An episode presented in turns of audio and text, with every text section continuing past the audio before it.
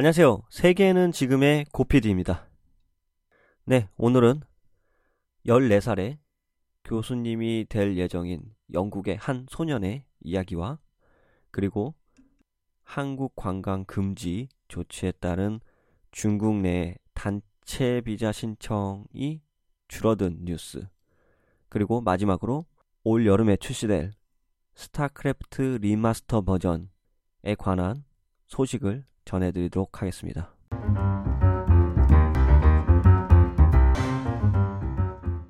첫 번째 소식입니다. 영국 데일리 메일 등 외신은 14살의 천재 소년이 대학 시간 강사로 일하게 될 예정이라고 보도했습니다. 영국 레스터 대학은 모교 학생인 야사 에슐리를 지도 강사로 고용했다고 합니다. 이로써 야사는 대학교에서 가장 어린 학생이자 최연소 직원이 되었다고 하는데 강의를 미처 따라가지 못하는 학생, 수업 후 문제를 해결하는데 도움과 지원이 필요한 학생들을 매주 가르치게 되었다고 합니다.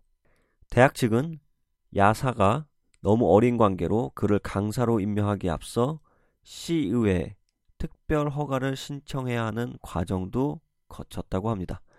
야사는 내 인생에서 가장 최고의 시간을 보내고 있다며 학교에 가는 것이 너무 좋고 다른 학생들을 돕는 새로운 직업에 정말 만족한다고 밝혔다고 합니다. 특히 더 이상 학교 교복을 입지 않아도 된다는 사실에 감사한다고 덧붙였다고 하네요. 혼자 힘으로 아들을 키운 아빠 무사 애슐리는 좋아하는 무언가를 열심히 하면서 훌륭하게 커가는 아들을 지켜보는 일이 너무 자랑스럽다면서 야사는 문제 이해력과 명확한 방법으로 설명하는 것에 뛰어나 강사로서 일하는 것에 적격일 것이라고 무한한 자랑을 했다고 합니다. 야사는 어렸을 때부터 남달랐다고 합니다. 8살 때 영국 대입 준비생들이 치르는 과목별 상급 시험인 A레벨 수학 과목에서 A 학점을 받았고 9살과 10살엔 A레벨에서 요구하는 성적보다 높은 점수로 수학과 통계학을 통과했다고 합니다. 그리고 국립초등학교에서 6년 교육과정을 마친 후 곧바로 대학에 들어갔다고 합니다. 자신의 성취에 대해 야샤는 나는 수학을 사랑한다. 수학은 정말 쉬우면서도 공부하기 즐거운 과목이며 진리를 입증해낼 수 있는 과학과 같다고 수학에 대한 애정을 드러냈다고 합니다. 인간 계산기라고 불리는 이하샤는 마지막 학년으로 현 과정을 모두 마치면 박사학위를 시작할 계획이라고 합니다. 언젠가는 노벨상 등의 국제적인 프라이즈에 야샤 예술리의 이름이 호명되는 날이 있겠네요. 이름이 좀 어렵지만요.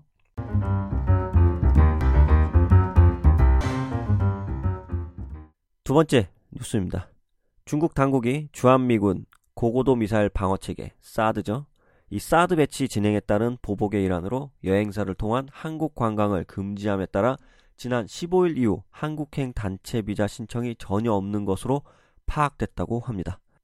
베이징, 상하이 등 대도시인 1선 도시뿐만 아니라 소규모 행정 단위인 3선 도시까지 중국 전역에서 한국 단체 여행이 완전히 막힌 것으로 중국 당국의 철저한 규제에 따른 것으로 보인다고 합니다.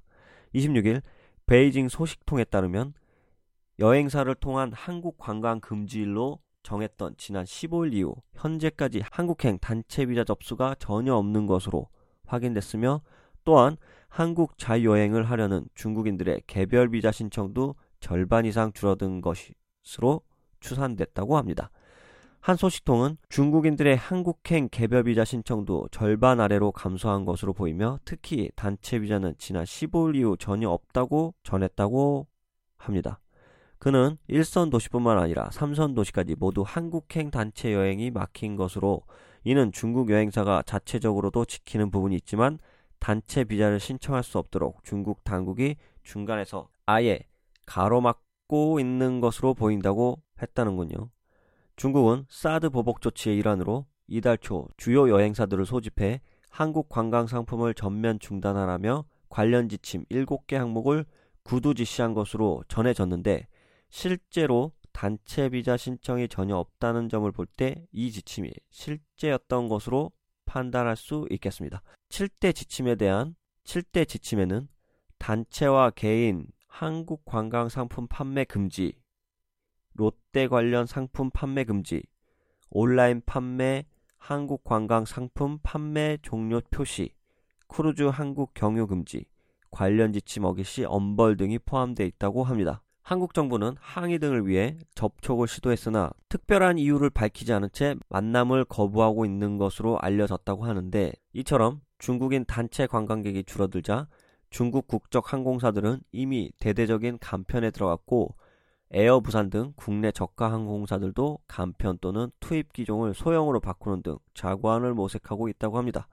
아울러 최근 중국에서 사드 반대 시위로 태극기를 훼손한 등 반항 감정이 사그러지지 않자 한국인들의 중국 여행 취소도 급증하고 있다고 합니다. 한국의 대형 A 여행사의 경우 이달까지는 중국 여행 수요가 지난해와 비슷한 수준이지만 4월부터는 예약자의 60에서 70%가 불안해서 못 가겠다며 취소를 하고 있다고 합니다. 뭐 당연히 그렇죠. 굉장히 상황이 안 좋은 때에 가서 곤란한 일을 겪는 것보다는 차라리 안 가는 게 낫겠다고 생각하는 거겠죠. 한 여행사 관계자는 이달의 경우 예약 취소 시 환불 등의 문제가 있어 중국 여행 수요가 작년에 비해 큰 차이가 나지 않았지만 다음 달부터는 예약 취소가 쏟아질 것이라며 대부분이 중국이 너무 무서워서 못 가겠다며 예약을 취소했다고 합니다. 이 중국의 옹졸하고 치사한 방법으로 무역 보복을 하는 행태가 아주 치졸해 보입니다. 근데 웃긴 건 한국 길거리에 중국인들이 안 보이니까 예전보다 조용해져서 더 살기가 좋아지고 있는 것 같네요. 이참에 중국에서 오는 미세먼지도 한국에 못 건너오게 막아줬으면 하는 바람이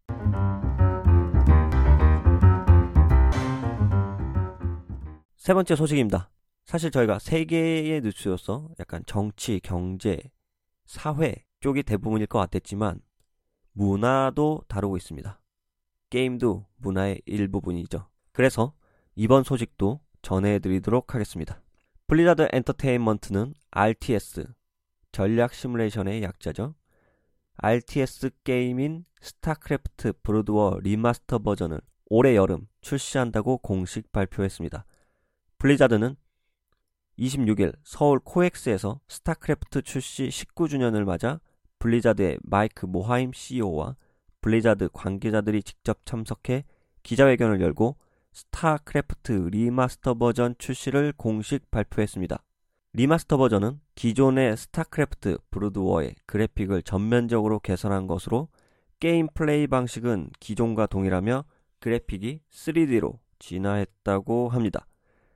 블리자드 측은 스타크래프트는 RTS 장르 중에서도 게임의 밸런스가 가장 우수하다며 remaster 버전에서도 최상의 게임 플레이와 장점들을 유지하려고 노력했다고 합니다. 출시 이유는 20년간 바뀐 네트워크 환경 등을 고려해 게임을 업그레이드할 필요성을 느꼈기 때문이라는데요.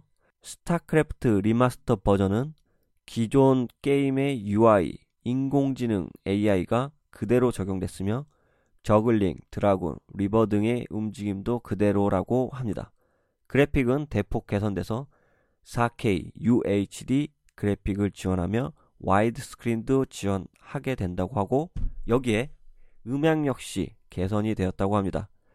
블리자드는 여러분이 알고 있는 브루드워는 고유한 음향을 개선했고 충실하게 재현됐다며 저글링의 소리도 원음 그대로 들을 수 있다고 전했다고 합니다.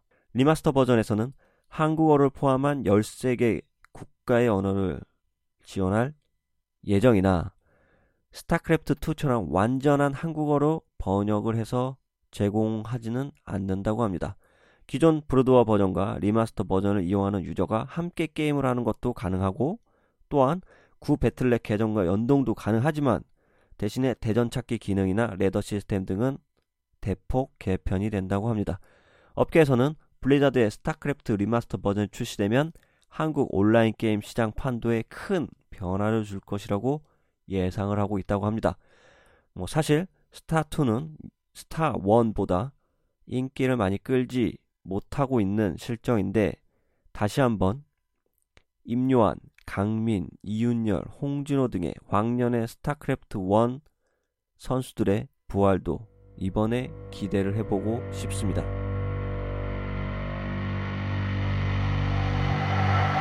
저희 라디오 방송은 지구촌 곳곳에서 벌어지는 다양한 소식을 담아 매일 업로드되고 있고요. 팟캐스트, 팟빵을 통해 청취가 가능합니다. 구독하기 눌러서 새로운 뉴스 먼저 찾아주시면 감사하겠습니다. 청취해주셔서 고맙습니다. 새로운 뉴스와 함께 다시 인사드리도록 하겠습니다.